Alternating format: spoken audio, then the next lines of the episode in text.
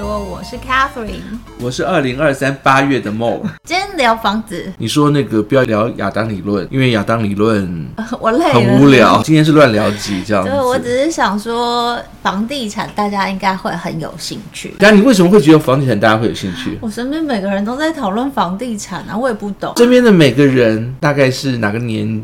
记哪个院区哪一群上下都女生嘛，女生朋友，有的人计划买第二间房，有的已经买了。我觉得投资的工具很多嘛，那房地产其实一直都是一种投资工具。然后你你的本业就是房地产嘛，虽然你不是做台湾的房地产。那今天我要把整个的主题拉回来，其实我的本业是 property management，就资产管理啊。资产管理的话，那个所谓的 property，其实对我们的定义来说是比较广义的。你刚刚讲到。是房地产，那大部分是房地产，然后也有大部分是属于股票资产的部分，然后呢还有现金，那现金这些东西属于管理的部分就变成投资，只是我们是私人的而已。所以对我来讲的话，今天你们大概如果听到我在聊，我以为是把房子变成。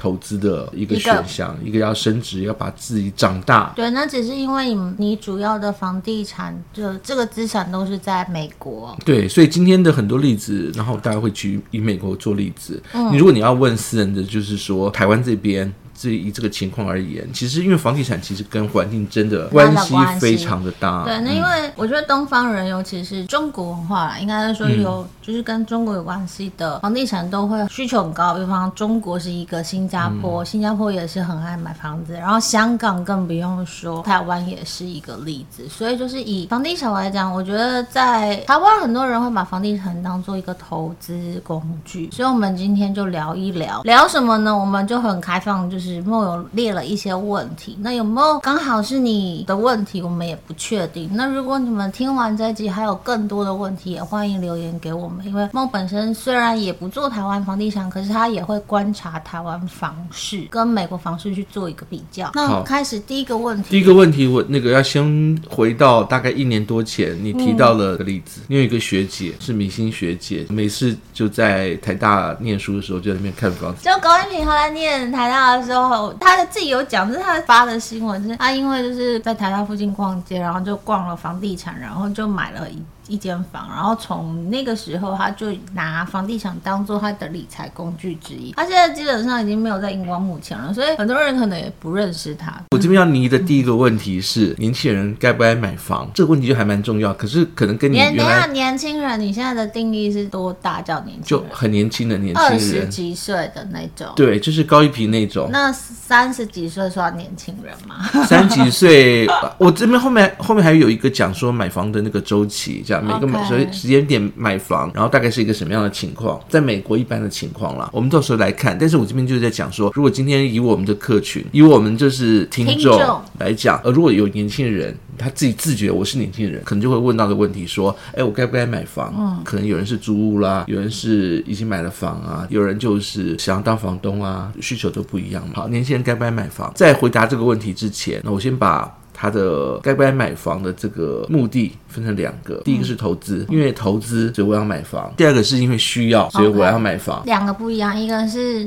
把房子当做一个投资工具，一个是需要，需要是说我真的需要一个家住嘛，呃、自住。这两种情况全部都会要，哦、会需要到买房。回到我问这两个问题之前，嗯、你觉得你的学姐高一平学姐，你觉得她买房子是因为需求还是要投资？我觉得可能是需求吧，她可能那时候是在台大念书，然后就是住宿舍。那她如果今天买了一个房子，她、嗯、是不是可以就住在里面？所以可能是需求。你觉得我今天去买一个房子，我把它当做投资的话，嗯、我们回到第一个问题，我们把它当投资的话，这个动作你的预期它比较类似我们之前讲的投资的哪一种样子？我自己在想，假设我现在是大学生的话，然后我去买一个房子的话，嗯、我觉得我比较像是存钱呢、欸，因为还贷款是一个存钱很好的方式。还贷款是存钱，那你如果是存钱，为什么要还贷款？因为我知道很多人他可能就是没有办法强迫自己存钱，所以我觉得买房子会是一个很好的强。强迫自己存钱的一个方式，因为你的钱就是因为要还贷款，你就会存下来，就会花。只是因为要存钱这个动作，对，我那爸爸妈妈扣零用钱不是意思也是一样的吗？那就变爸爸妈妈的啊。没有啊，就爸妈扣完以后帮你买房子，不是一样的动作吗？我要先讲讲买房跟存钱一点关系都没有，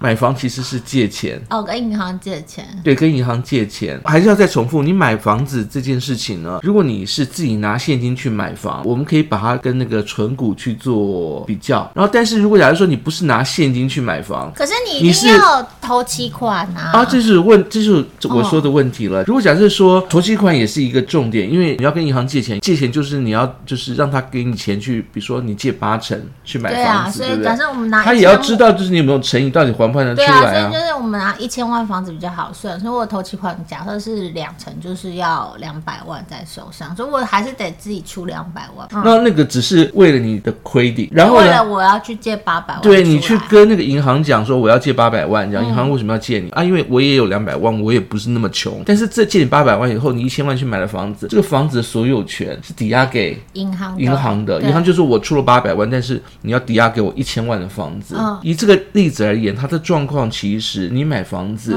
是借钱哦，你要还一辈子这样子，也不是还一辈子，还个二十年的贷款或者三十年贷款，除了利息以外。你因为你借钱，你只要给他利息嘛，对，然后还要把本金慢慢的就是把房子慢慢的赎回来，哦、用二十年的光阴去赎回来，嗯、这个动作跟存股是完全不一样。嗯，这个动作呢，它其实是去借钱。你是说我自己出两百万，啊，爸妈也帮我出两百万，啊，这两百万只是纯粹是增加你的信用，能够去借到这八百万。所以呢，如果假设说你的需求是哦买个房子有投资的概念吗？没有，你是去借款，因为你不是完全现金买。如果假设说你是那种很讨厌，我就是不要负债的，然后我的信信用卡我都不愿意欠他，那你非常不适合卖房子。什么时间点房屋可以当存股一样拿去做出租？你做存股，比如说我今天放个钱到银行去，就是说我们就拿我现在。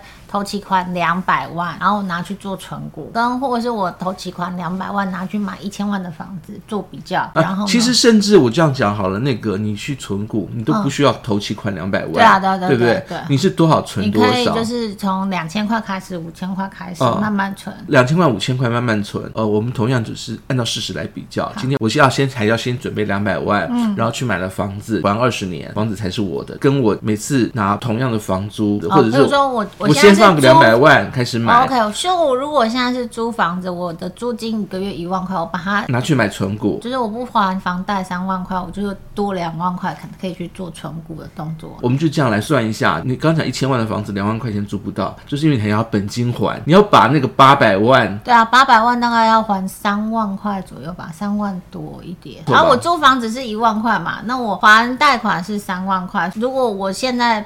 不买房子，我就等于说我多两万块，我拿两万块去存股，嗯，这个意思。所以按存股来讲，存股存二十年，嗯、你会变得很有钱。存二十年，就是如果我都存两万块，我现在你刚开始要先放两百万，就是你把它当做跟买房子是一样的，先放两百万先买，嗯、然后每个月再存，就是你的房子。存两万。二十年以后呢，一个是就是你终于还清了这样子，嗯、你有一栋房子、嗯、没有钱，那还要看那个时候房价有没有跌或者是涨。如果你是要存股的话，就存股它可能就是每年一定的。趴数就是如果照我们现在这样讲，就是我我把我的头期款两百万放进去存股，然后每个月是存两万块，然后存二十年。那这样子，如果我们用八 percent 的年化报酬，因为每股八 percent 就是 SPY，你不能够再把房屋的需求加进去，没有房屋的需求，因为你存股的时候，你已经是把房屋的那个问题就是撇开了。刚刚我们讲的这个定位啊，真的能够就是像存股一样赚到钱，其实是银行，因为银行借你八百万，嗯、但是它等于投资了一千万，房子不是一千万吗？然后每个月你的钱他在收，中间有任何的问题。他可以把你房子拍卖掉，就是去换回一个本金.他不会亏。刚刚讲那个资本利得，就是一一到纯股那种资本利得。如果你是纯股，是你自己赚到；如果假设说你是买房子的话，是银行赚到。那我问你哦，可是因为譬如说像台湾的房地产，假设我们是十年前买房子的话，嗯、或是二十年前买房子，那因为现在台湾房地产是往上的嘛，所以我的房价其实也是跟着涨的。嗯、比方说，我当初可能是花五百万的钱去买的房子，它现在就变一千万，对我来讲，我的资产就是变成增加一倍啊。对，你看你现在讲的是本身这个房子本身增加的，对不对？的状况。重点又来了，如果假设说经济环境是往上涨的，二十年后就跟你买债一样啊，二十年后的那个本金会回来。那本金回来，如果假设说我今天买的是存股，买的是债，本金回来了，有时候我还觉得就是说，那我涨的部分幅度都还比较大，都领得到吗？本金还给我了以后呢，那时候可能钱也不值钱了。所以你要看你投资的，你刚刚讲那个情况是要整个环境要好，人口要扩增，资产要往上增加的，嗯，才能够赚到所谓的本金的部分。因为你钱都已经还完了，那个时候你会得来一栋房子，那个房子呢本身你要跟你，你就觉觉得说我当初买的房子是多少钱？比如说一千万，那个房子可能增值到两千万，对啊，对不对？没错吧？增值到两千万，然后于是呢，就是你会觉得哦，就赚到一千万，对啊，对不对？我什么事都不用做，我就赚一千万，是不是很棒？中间那些过程，房子从一千万变到两千万，嗯、你有没有觉得这个物可能物价也增加了，利率也改变了？中间利率改变的时候，换个方式来讲，如果我们这边没有透过银行，这个钱我本身就是自己出的，我本来、就是、我就出了一千万丢下去，变两千万，那就是我真的赚了一千万。对，意思是这个，对，那就是真的是赚了，而且不止，就是因为比如说这个房子如果。假设说是我自己纯粹有这么多现金一千块下去买的，隔了十年以后呢，我赚了一倍回来。那甚至我还是要讲说，我要跟银行一样，我把这栋房子我就是直接出租出去，人家是付租金给我，我这十年的租金我也收到了，还有就是本金也增加了，这个就跟存股一模一样了。我好像有听懂你在讲什么。你以为你赚的钱，但你中间比如说二十年房贷嘛，二十年房贷这中间的那个你刚刚提到这些利差，百分之八十不是你出的，而且它百分之八十它可能出了百分之八十。要你百分之百的这些增长的这些，就是等于是说你本金摊着还的这些钱。所以今天要真的要算，我买了房子可能出两百万，对不对？然后一直到了钱还完了，变两两千万啊，一千万的房子两千万卖赚了一千万。但你中间付的这些利息钱，远远的超过你借的八百万，可能甚至超过一千多万。所以如果你把那些钱存给自己，不要让银行赚的话呢，你是真的赚到一千万。但是中间这些差额，其实你花了二十年，你赚到了钱，你以为赚到。的钱都已经摊给银行了。我好像有听懂你在讲什么，但是我想问的是，台湾人还是很爱买房子啊。啊，这些我要这样讲，我们这一辈人都觉得房子是赚钱的。对呀、啊，然后哦，我跟你说，我去问算命师傅，算命师傅也很爱叫我买房。那个年代，我如果是算命师，我也会跟你讲说，你买，你如果买房子，就会致富，这样会变大富翁。对、啊，因为我们换个观点来看啊，你去日本玩，嗯、你去问日本的年轻人，你就说为什么你你会选择买房子还是租房子？十个里面有个九个半，甚至十个都会跟你讲，他们选选择租房子。为什么？然后呢，我要跟你说，日本它长期的，比如说同样是 global 的企业，嗯，日本的年薪就是同样工作的年薪，它是台湾的两倍。你知道我讲，它大概台湾两倍。理论上来来讲，他们赚的是比较多的，他们赚的比较。多，但是却不考虑买房子。对啊，为什么？为什么买房子它还是要有一个时间限制？应该讲说一个环境的限制。因为你刚按照你的方式来讲，你图的是什么？你图的是房子要从一千万到两千万，对不对？房价涨，房子为什么能从一千万到两千万？因为需求大于供给。房子不保证一定会涨。为什么你现在去问日本的，就是年轻人，他们都不觉得会涨，甚至问他们的长一辈人，他们可能也都不觉得说房子怎么会赚钱。他们的关键是这样，房子怎么可能会赚钱？因为他们的经济环境，他们经过了大概三十年的那个大萧条时代，在这样子的经济状况下，房子不会增值。刚刚讲那种情况就不会发生。比如说，我今天是开始买房子的，房子房价是一千万，到我还完以后，房价还是一千万，不会变两千。那时候，所有买房子的人全部都是在还钱，OK，不断的还钱的状态中，而且赚到真的有赚到这个中间的这个利差跟钱的人去，就是银行。同样的情况发生在德国，房子也涨不起来，他可能十年二十年还完以后，应该是说，我知道德国在这几年呐、啊，就是比如方说法兰克福，因为它是一个比较 international 的城市，嗯、国际型的城市，所以法兰克福这几年的房价也涨很多。但是你问他们当地的人，我是说有经过这前之前这一段时间点的人，他们之前的人都会觉得房子房子怎么可能会赚钱？涨个一趴两趴就不得了了。我不会为了二十年只涨个。对，因为他们他们国家是也很严格的在控制控制房价房价的，嗯、他们是一个对于租客非常保障的一个国家，所以当然就是比方说我想要去租房子，我其实要提供给房东的资料非常的多，包含譬如说我的在职证明、我的履历、我的学历，甚至还要有推荐信，因为他们的房客住进去之后是。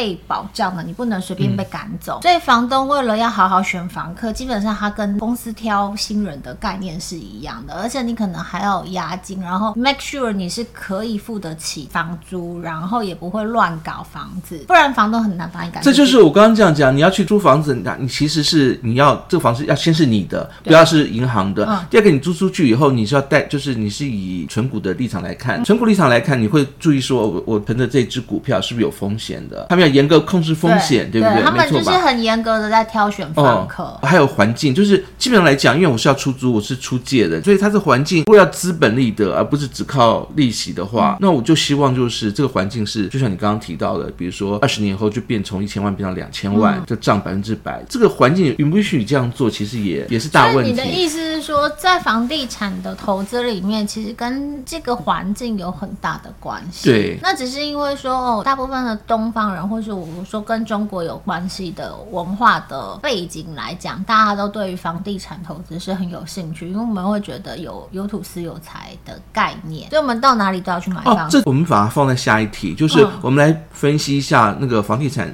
如果你自己是 owner，就是我自己是拿房子，不是自己住哦，你要扣掉自己住，就要扣掉好多一部分了。然后你要你要拿出去当做存股，然后去当做那种方式去做投资的话，它跟存股有什么不同？我们可以大概把它放在下一题。依照这个方式来演的话，我觉得它有一个严格的，就是我进场买房子的条件。如果我是要资本利得的话，我当然希望除了拿出去出租以外，随着这个时间的，还希望房地产涨价。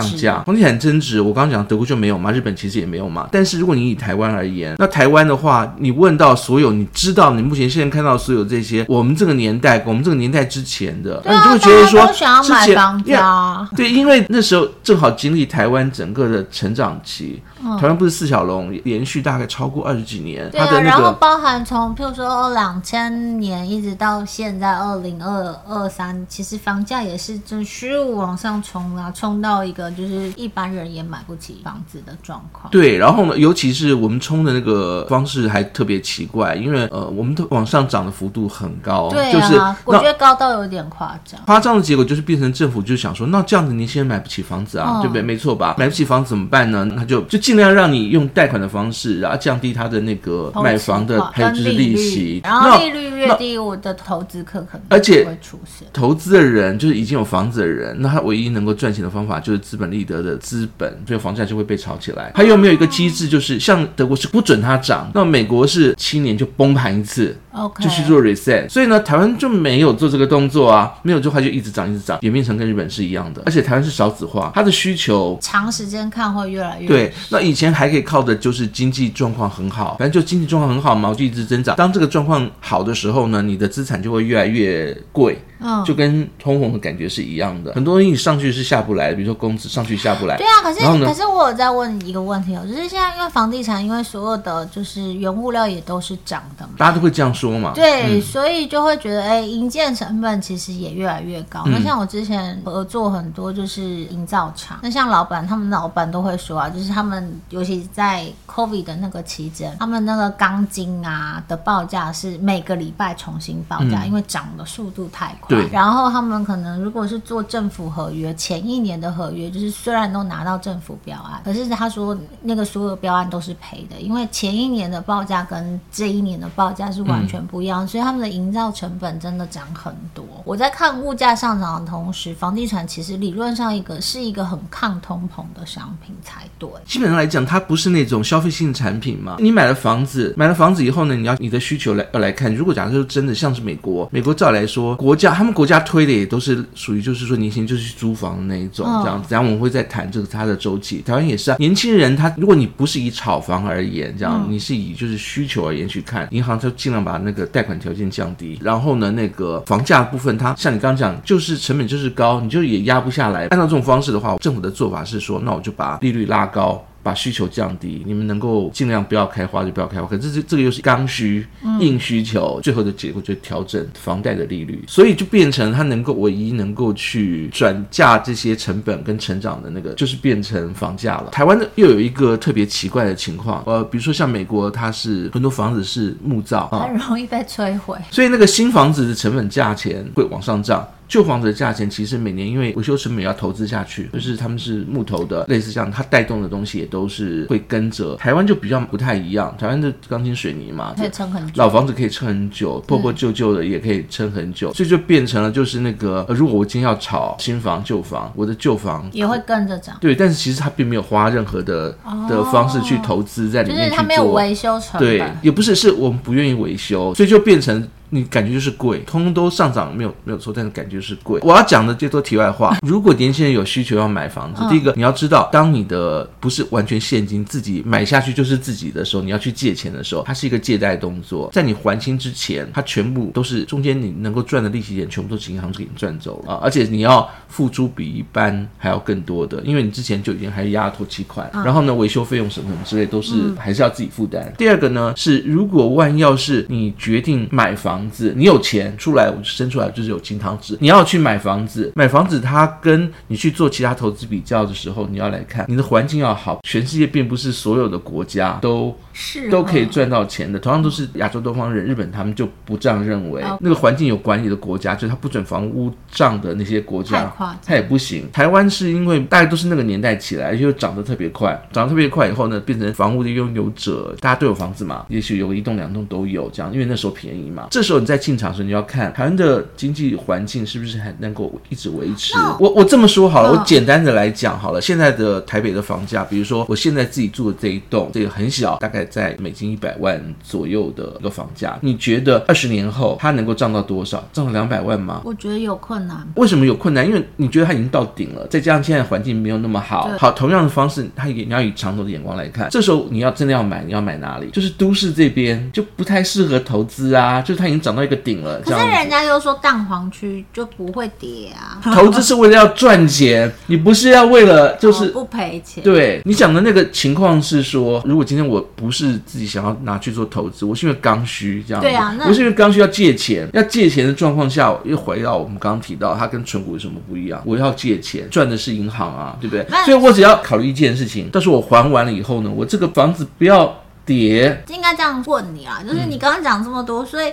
如果我站在我自己是真的需要一个房子住，我需要买房子，就是刚需。你刚刚讲的是需求，而不是投资的话，你会觉得是 OK 的。需求是一定要有的。这又回到我们上一次的那个 p a c k a g e 的主题。上次 p a c k a g e 是你要把你的生活对变成有一个不花会死，不花不快乐。所以你房子的每个月的开销需求，你就要把它归到你不花会死那边。对对。如果真的你放进去不花会死，你发现你真的这样子根本活不下去的话呢？那没关系，你就把它移到不花不快乐，把那个住在妈妈家，对，类似像这样，或者把它摊在什么地方，或者把它变成就是我不要买房子，我变成用租的嘛，租金就会比较少。是住妈妈家这样子，就会类似像这样省下一大笔费用。或者是说把这个需求就丢给你爸爸妈妈，就跟爸妈说我要买房子，你帮我 帮我买房子，变成你们不花会不快乐的需求，每个月要帮我存钱，先住你们家，就是看怎么摊啦。那你要摊给银行或者摊给爸爸妈妈。所以回来讲，就是如果我今天是刚需，我就是真的需要一个。房子的话，我还是就回来还是考虑我自己的现金流的考量状态，然后去评估我怎么去买一一间房子。当然，就是我的不花会死的部分是我完全负担得起，然后去推算我到底可以付多少贷款，跟我可以准备多少头期款，然后去买到我的第一间房子。嗯，这里面的考量就是以需求为主。